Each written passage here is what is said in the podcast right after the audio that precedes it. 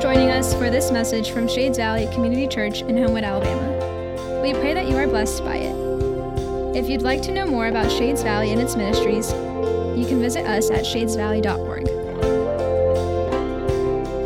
Our scripture for today is 1 Corinthians chapter 7 verses 1 through 16. If you haven't turned there already, I'll give you a moment to do so. If you would like a Bible, there are some in the back. Someone, if you raise your hand, will bring one to you. Again, it's 1 Corinthians chapter 7, verses 1 through 16. Now, concerning the matter about which you wrote, it is good for a man to, ha- to not have sexual relations with a woman, but because of the temptation of sexual immorality, each man should have his own wife, and each woman her own husband. The husband should give to his wife her conjugal rights, and likewise the wife to her husband. For the wife does not have authority over her own body, but the husband does. Likewise, the husband does not have authority over his own body, but the wife does.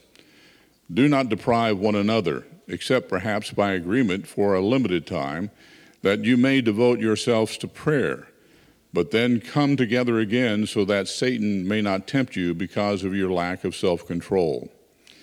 Now, as a concession, not a command, I say this I wish that all were as I myself. But each has his own gift from God, one of one kind and one of another. To the unmarried and the widows, I say that it is good for them to remain single, as I am. But if they cannot exercise self control, they should marry, for it is better to marry than to burn with passion. To the marry, married, I give this charge not I, but the Lord. The wife should not separate from her husband, but if she does, she should remain unmarried or else be reconciled to her husband, and the husband should not divorce his wife. To the rest I say, I, not the Lord, that if any brother has a wife who is an unbeliever and she consents to live with him, he should not divorce her. If any woman has a husband who is an unbeliever and he consents to live with her, she should not divorce him. For the unbelieving husband is made holy because of his wife, and the unbelieving wife is made holy because of her husband. Otherwise, the children would be unclean but as it is, they are holy.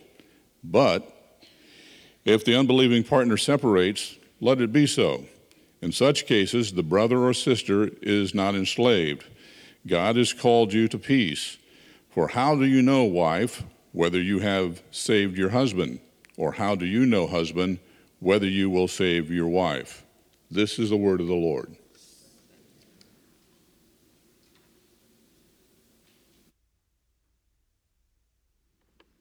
Shades, I am uh, excited about today for a number of reasons, but one of them is this is the first Sunday since December the 17th that my entire family is here because we are all well.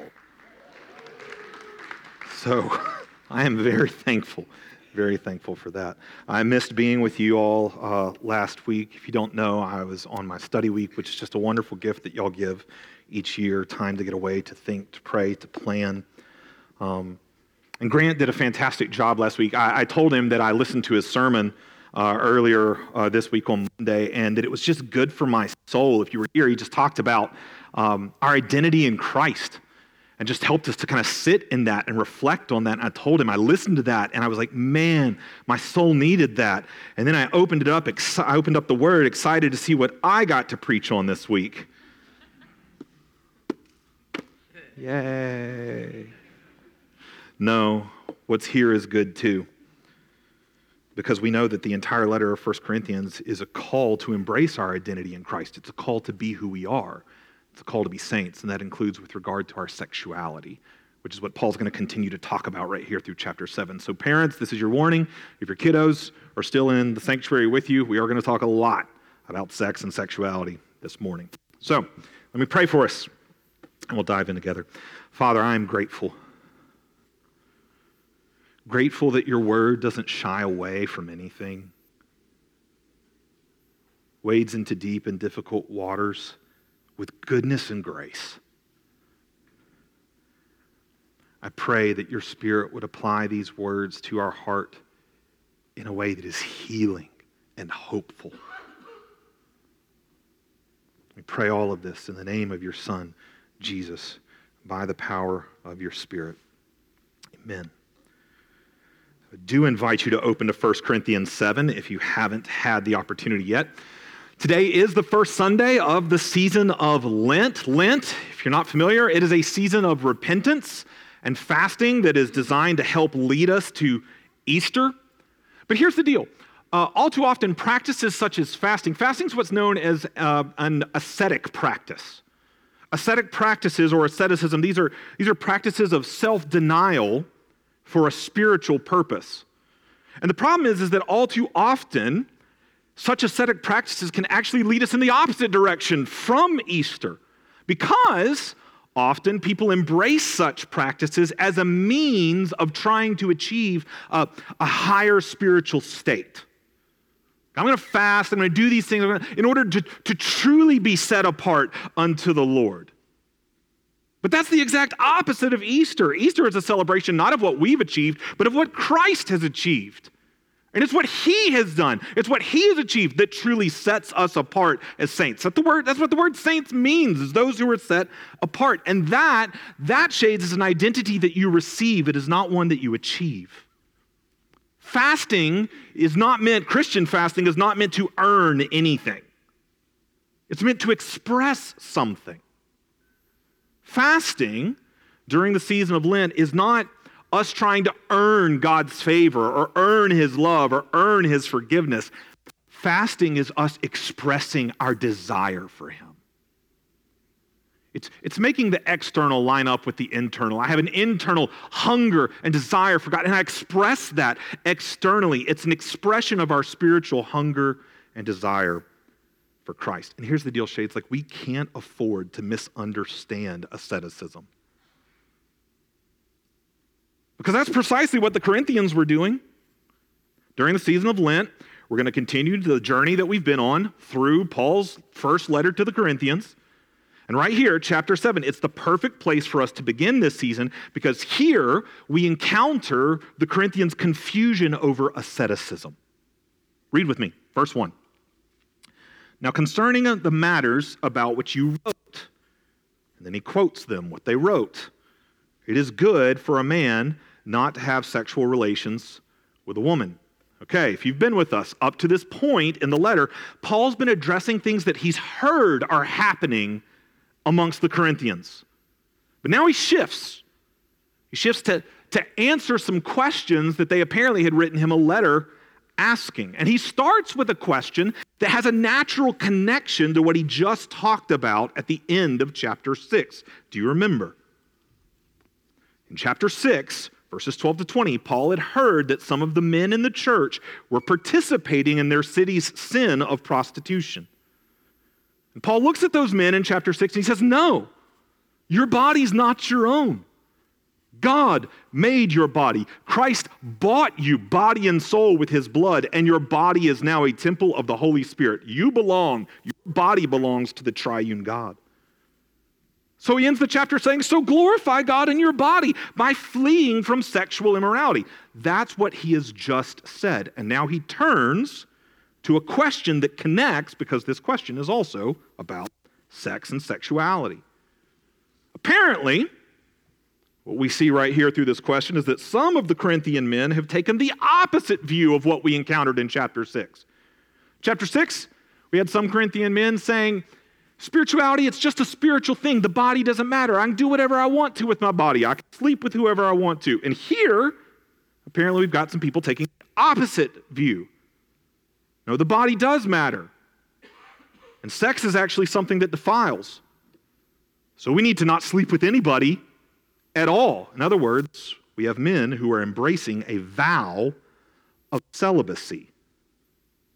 That's an ascetic practice. It's a part of asceticism. It's been a part of asceticism throughout the history of the church because of misunderstandings of things like 1 Corinthians 7. Where people actually think that Paul is promoting celibacy as a superior spiritual state. So, monks, nuns, priests, etc. Asceticism, self denial for the sake of trying to achieve a superior spirituality. We shouldn't be surprised to find this kind of diversity of opinion in Corinth, like some people being like, sleep with whoever you want, and others being like, don't sleep with anybody at all. We shouldn't be surprised by that. I mean, the first thing that we learned about this church when we began reading this letter is how divided they are. All throughout this letter, we're going to see they're divided over all sorts of things leaders, lawsuits, sex, food sacrificed to idols, the Lord's Supper, spiritual gifts. Pick a topic. Like the Corinthians are divided and fighting over everything. So, right after addressing those who've been sleeping with prostitutes, Paul turns to the other side to keep them from misapplying what he just said. He just said, flee sexual immorality. It would be very easy for the ascetics to go, see, we're right.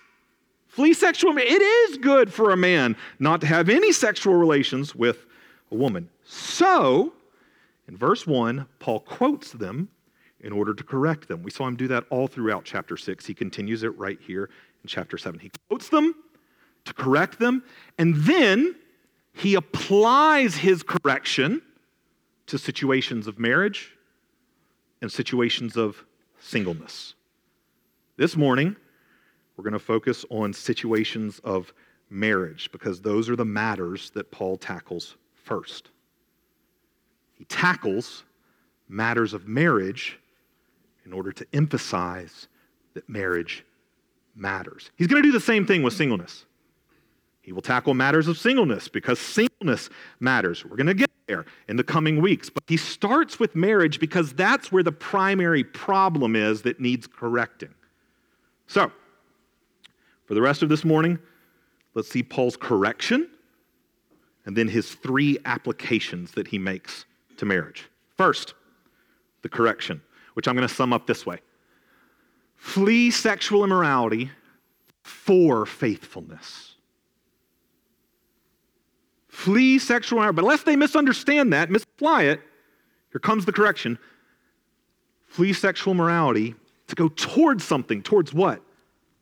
Faithfulness. Verses 1 and 2. Now, concerning the matters about which you wrote, quote, it is good for a man not to have sexual relations with a woman, End quote. But because of the temptation to sexual immorality, each man should have his own wife and each woman her own husband. What we have going on here, apparently, is there are men within the Corinthian church embracing some form of an ascetic celibacy vow, even if they're married. Like, forget about the opinion of their wives They've decided it's good for a man not to have sexual relations with a woman. So, sorry, honey. Never mind my commitment to you. I'm going to achieve a higher state of spirituality. And here's the deal, all right? Not only were they not considering their wives at all, but if they did decide that they needed to have a sexual outlet, they used prostitution. So they could keep their vow of celibacy, you know, because prostitution doesn't count. You're like, where is that in the text? I think you see it more clearly if we take verse 2 and do a very literal translation. So here's a very literal translation for you of verse 2. He quotes them, it's not good for a man to have sexual relations with a woman. And then he says, to the contrary, on account of sexual immorality, each man should have his own wife and each woman her own husband on account of the sexual morality that you are embracing. He's just described for us what that is just a few verses ago in chapter 6, sleeping with prostitutes. He's like, on account of the fact that you're willing to embrace that. The, these men were being celibate with their wives, but prostitution was fine for an outlet of pleasure. They would have thought that way because their culture thought that way. Listen to the Athenian statesman, Demosthenes, quite respectably. He says this. I mean that as sarcastically as I can. Demosthenes says, This is what living with a woman as one's wife means. Please tell me, Demosthenes. To have children by her. Mistresses we keep for the sake of pleasure, but wives to bear us legitimate children.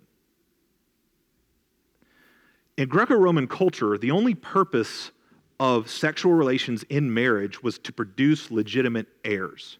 Pleasure was a totally separate thing that was to be sought outside of marriage altogether.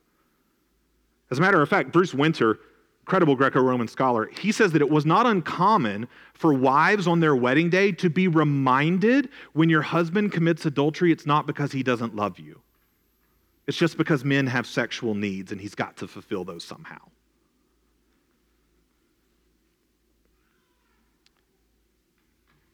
This is the culture that the Corinthians are swimming in. And so you can see how very quickly they embrace some twisted kind of thinking. I can be celibate with my wife, and if I need some pleasure, my culture says it's fine to get that elsewhere. In other words, wives were expected to be faithful, but husbands, they just got sexual needs that justify infidelity. Shades, there are many in our culture that promote that exact same thing now. Don't know if you're familiar with the trend of what are quote unquote called alpha male influencers on social media. There's quite a number of podcasts. They like to appeal to young men as if they are purporting some incredible vision for masculinity. And one of their main tenets is this you need to expect your woman, your girlfriend, your wife, whoever, to be faithful, but you, you have needs, and it's fine to meet those however.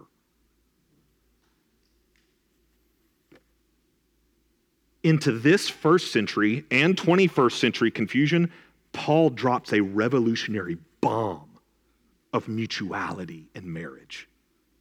Look at it at verse 3. The husband should give to his wife her conjugal rights, and likewise the wife to her husband. For the wife does not have authority over her own body, but the husband does. Likewise, the husband does not have authority over his own body, but the wife does. Don't misunderstand Paul. He's correcting the husbands right here. He looks at these husbands and says, You are cheating your wife of what's theirs. What's theirs? You are. Haven't you read Song of Solomon 6, verse 3? I am my beloved's, and my beloved is mine. That is revolutionary mutuality in marriage. No one thought this way in the ancient world. New Testament scholar Anthony Thiselton, he says this. He says, Paul appears to be the first writer to suggest pleasure could be mutual in marriage. It wasn't that you didn't have other ancient writers that talked about sexual pleasure, they did, but no one talked about the need for it to be mutual in marriage. That's why Paul begins verse 5 with the words, Do not deprive one another.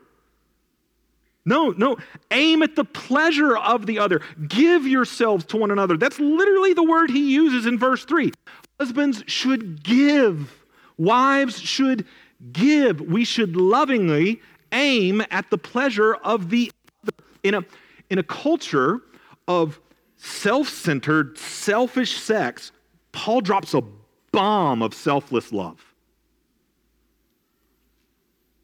What's sad, what's sad is that these verses, in our modern context, have all too often been abused by men in the church to do the opposite of what Paul is aiming to do. These verses have been used by men to demand selfish, self centered sex, particularly verse 4. Look at it again. For the wife does not have authority over her own body, but the husband does.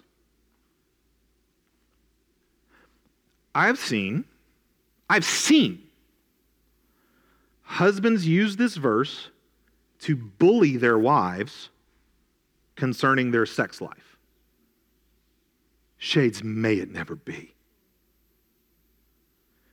The irony is that these verses have the opposite aim. Because the point, the point that Paul is making comes next. Likewise, like, every husband would have assumed that first statement in Corinth. The bomb, the point is what's next. Likewise, husbands do not have authority over their own body, but the wife does. You should both meet each other's needs because you both belong to each other. Husbands, she doesn't just belong to you to meet your needs, you belong to her to meet hers. Paul's point is mutuality. Paul's point is to protect the wife's rights. For, for husbands to make this about demanding their rights is the exact opposite of Paul's aim. It, it's, like, um, it's like on Saturday mornings when we let our kids have a significant amount of screen time, and I, uh, I give them a rule that they have to take turns picking what show they're watching. I do that so that none of them get to dominate screen time. That's my aim. But a certain child, who shall remain unnamed, loves to manipulate her younger brothers into picking shows that she prefers, precisely so that she does get to dominate screen time. She's using my instructions to do the exact thing my instructions aim to prevent. Husbands, don't do that with 1 Corinthians 7. These verses are not designed to help you make demands of your wife. They are designed to call you to selflessly love her. Specifically, Paul's telling these Corinthian men to be faithful in the marital state they are in by focusing on their wife's needs, not their own. For them, that meant, guys, you can't just take a vow of celibacy while cheating with prostitutes as if you have all authority over your own body. No, your body belongs to your bride. What you're doing, Paul is saying, is not achieving a higher spiritual state. No, if you actually want to live as a saint, flee sexual immorality for faithfulness. That's what it means to be a saint with regard to sexuality. It doesn't mean trying to achieve a higher spiritual state, it means be faithful in the state you're in. Married, be faithful in that. If you're single, be faithful in that. Be faithful right where you are because you are God's saint right where you are. There's nothing you have to do to achieve being a saint. Christ did it all. You are a saint right where you are, is to be faithful right where you are. That's Paul's point throughout the entirety of the chapter, and he makes it first about marriage because these Corinthian men are misunderstanding asceticism, trying to use it in order to achieve being a saint. And Paul says no. Now, quick little sub point because Paul makes a sub point. Paul does have a place for ascetic practices, including abstaining from sex within marriage. But he's very careful with how he talks about it. Look at verses 5 and 6. Do not deprive one another, except perhaps by agreement, notice the mutuality, for a limited time, that you may devote yourselves to prayer, but then come together again so that Satan may not tempt you because of your lack of self control. Paul's a realist. Now, as a concession, not as a command, I say this. Verse 6 right there, it goes with verse 5, not with verse 7. In other words, Paul is saying this isn't a command. I'm, I'm not saying that you ever have to do this. I'm not saying you've got to have times where you abstain. But what I'm saying, what I'm conceding, is that if you and your wife decide together, mutually, if you decide to fast from physical intimacy together for a spiritual purpose, what spiritual purpose? He talks about that, not so that they can earn something from God, but so that they can express something to God. Fasting is a is a focused time of expressing something to the Lord in prayer. That's what Paul says, so that you may devote yourselves to prayer. It's like if you want to do that, then that's okay. Any couples volunteering to do this for Lent? Is this your Lent fasting kind of thing right here? Show of hands? Nobody? Okay. Just checking. Even in this concession right here, Paul is cautious. He says it's got to be mutually agreed upon. It's got to be for a limited time, and then you need to come together again. Why? Because he doesn't want to give the enemy any potential for temptation. Come together again so that Satan may not tempt you because of your lack of self control. That's what Paul's been observing. Married men vowing celibacy and then giving in to temptation outside of marriages.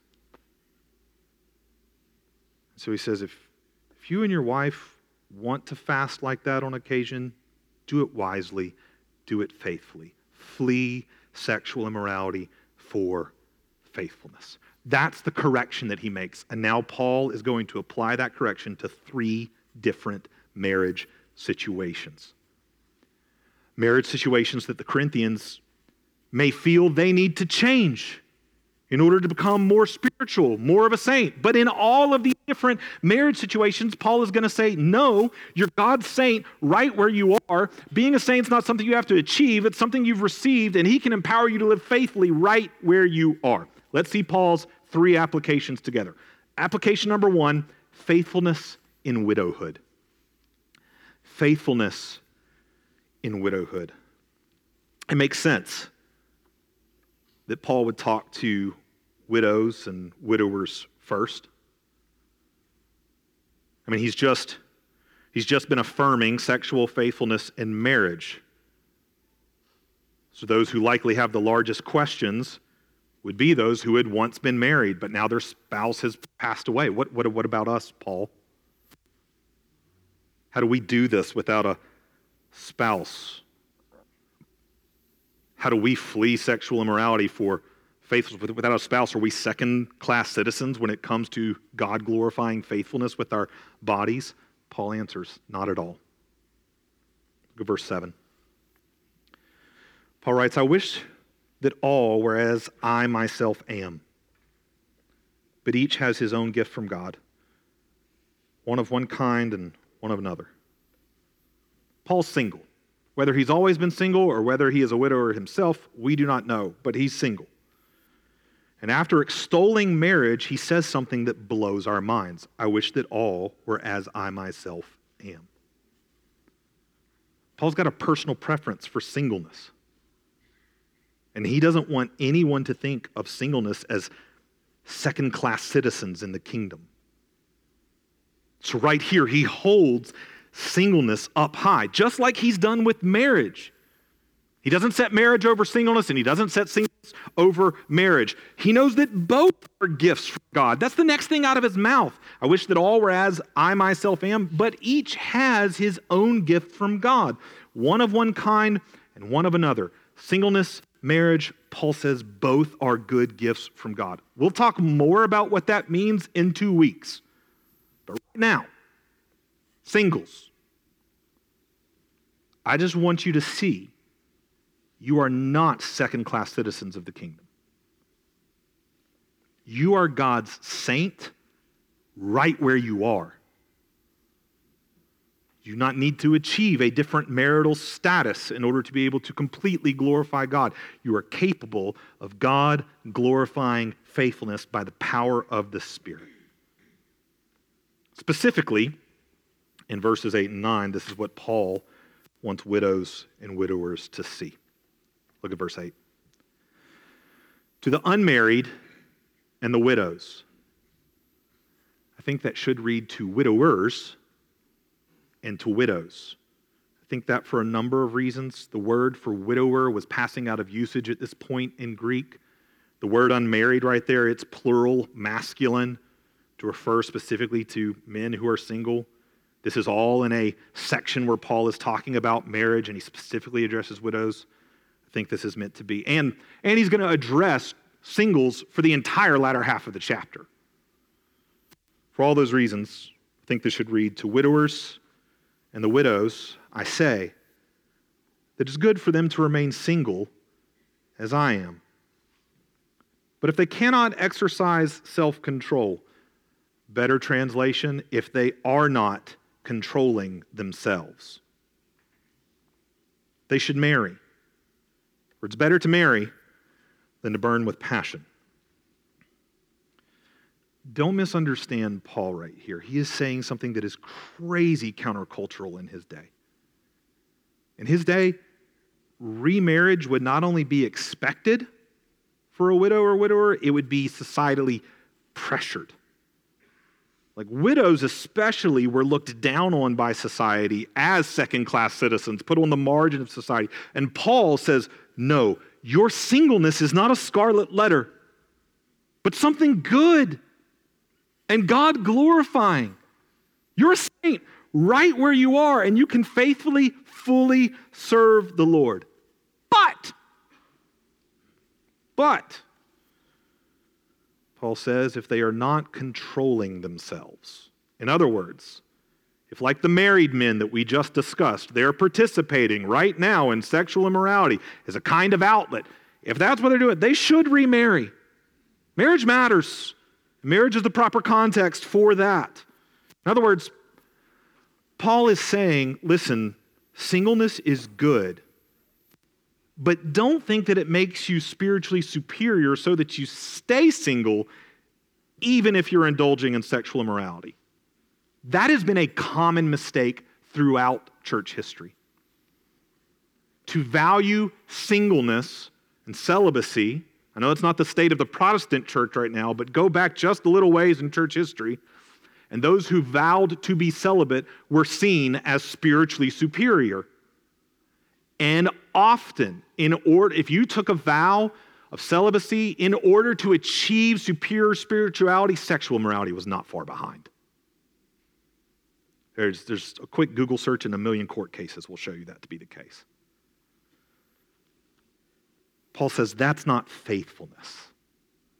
If you're going to have sex, Paul says marriage is the only place to do so faithfully. Marriage matters. In other words, if Paul were talking to widows and widowers today, he'd probably say it something like this It's not cool to have a traveling companion or a live in friend.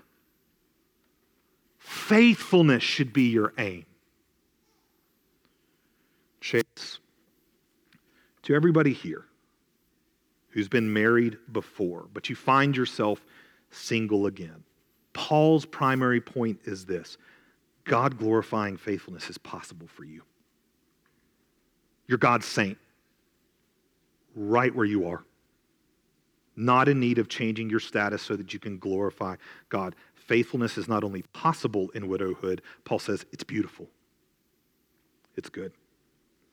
Application number two faithfulness in marriage between believers. Faithfulness in marriage between believers. So, as you study this chapter, it would seem that in Corinth, it's likely that not only are some taking vows of celibacy within marriage, but others are actually leaving their marriages since they thought that a celibate life, single life, was spiritually superior. Leading them to divorce their wives. And, and now that Paul has just upheld the beauty of singleness, he doesn't want anyone twisting his words as justification for divorce. So that's exactly where he goes next. Verse 10. To the married, I give this charge, not I, but the Lord. The wife should not separate from her husband. But if she does, she should remain unmarried, or else be reconciled to her husband. And the husband should not divorce his wife. So, Paul, right here, what he does is he goes back to the teachings of Jesus. That's, that's what he means when he says, not I, but the Lord. He's saying, I'm referencing teaching that we all know from the Lord Jesus Christ. And he doesn't quote everything that Jesus had to say about divorce and remarriage because Paul's not trying to say everything that there is to say about divorce and remarriage. He's making a specific point about the Corinthian situation. Namely, divorce should not be the Corinthians' aim. Faithfulness in marriage is the aim. Divorce was common in the Greco Roman world, and it was easy, easier than it is now. You didn't even have to like fill out any paperwork. All you had to do was be like, I'm out, peace, and leave. Over. It was common and it was easy. And apparently, with the Corinthians' misunderstanding of sexuality, there were many couples divorcing in the name of spirituality. But Paul says that's not the way things were designed to be. Wives shouldn't separate. Chorizo.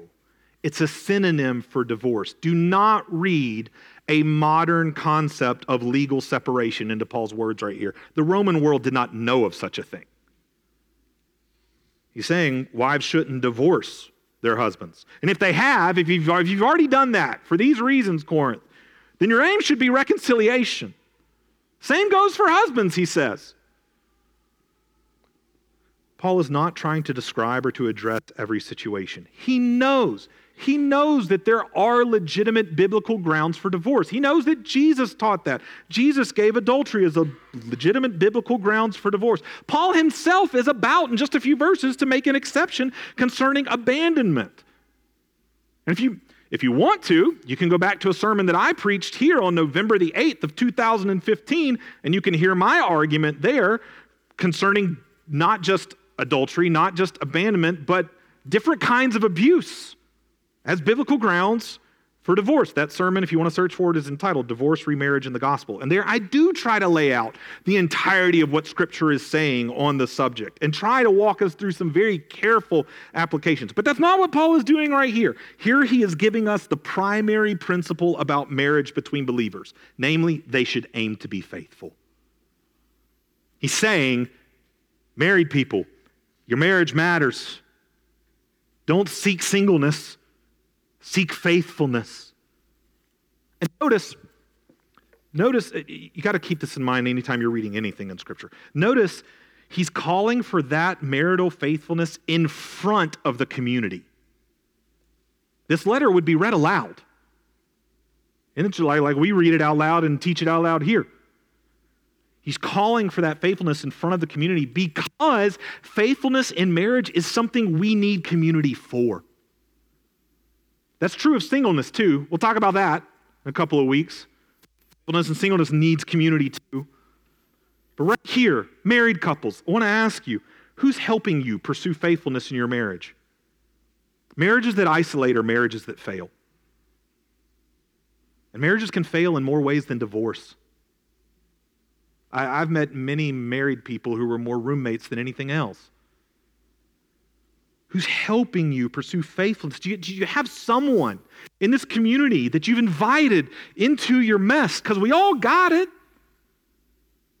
Like you're not alone. Like Holly and I have people in this community that we invite into our mess. Do you have do you have a marriage counselor? Like literally we should be able to go around the room and every couple name their marriage counselor. You know why? Because all of you could name your dentist. And your marriage is more important than your teeth. People will be like, I can't do marriage counseling, I can't afford it. Take out a loan. You do it for more or less important things like homes and cars, all of which you'll lose if your marriage fails.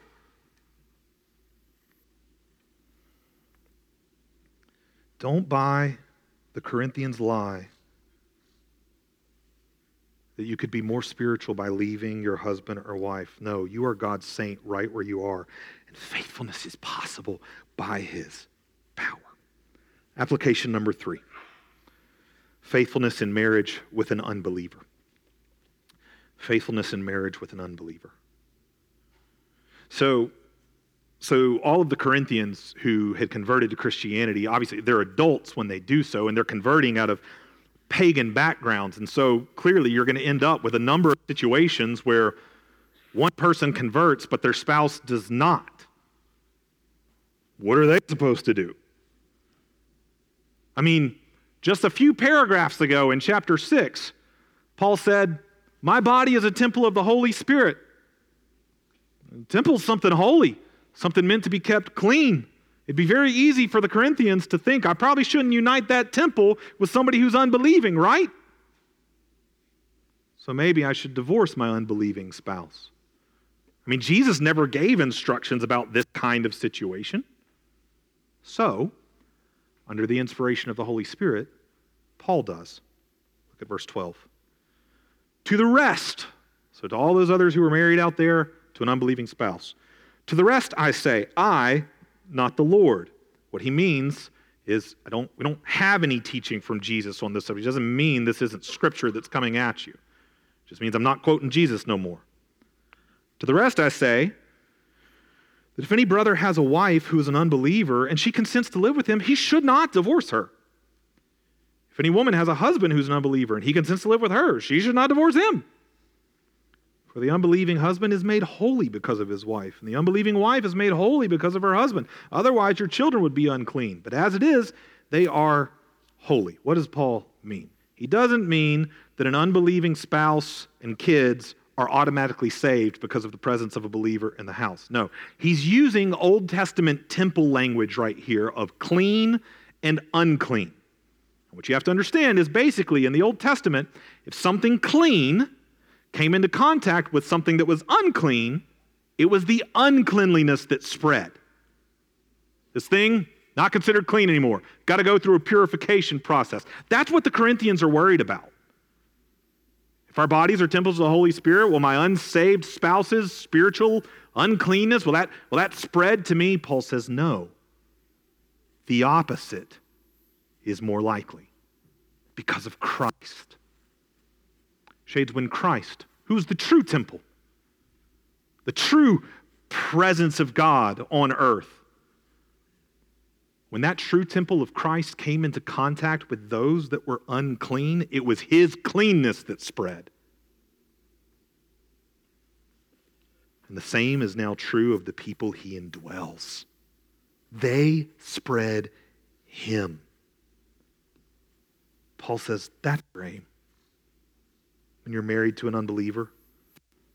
Not to divorce them for the sake of preserving your own faith, but to love them faithfully in hopes of spreading your faith to them and their children. Marriage matters.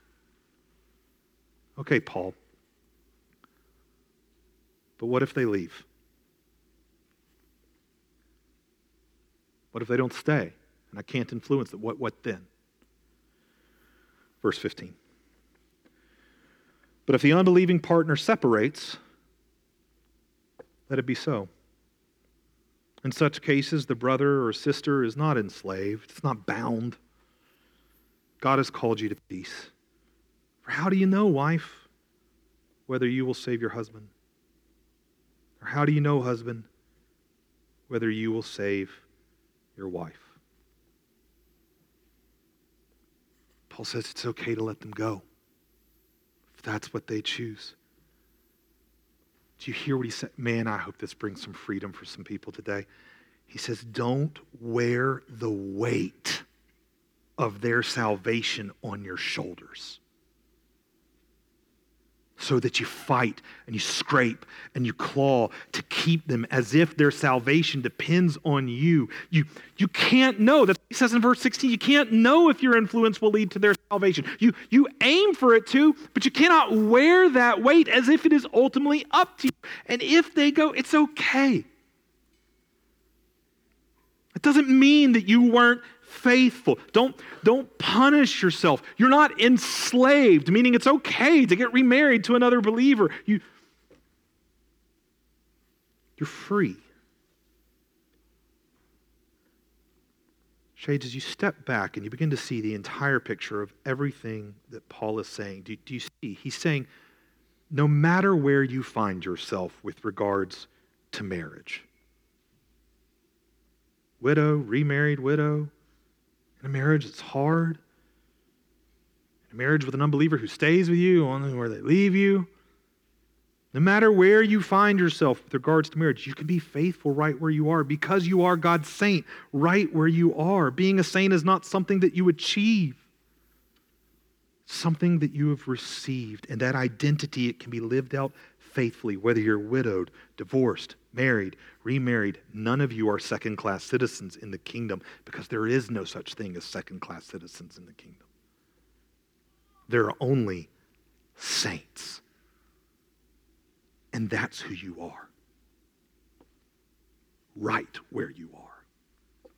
So Paul calls us to be who we are. Let's pray. Father, I ask the goodness of your word, by the power of your spirit, sink deep into our hearts, all the way down to our toes. Did it bring healing and life and fill us with your love and your grace? And show us that no matter what we have been through in life with regards to marriage, that there is nothing that we have to earn or change about where we find ourselves right now in order to be your saint. We're your saint because you say we are. Father, I pray that you would give us a vision, a vision that we can fulfill your purpose on our life just by being faithful right where we're at.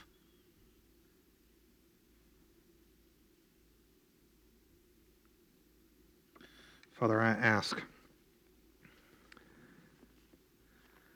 that every person, regardless of what they have experienced, would know who they are because of what you have done in your Son. Pray that everyone would embrace their identity as a saint and that by your Spirit we'd be empowered to be who we are. We pray these things in the name of your Son, Jesus.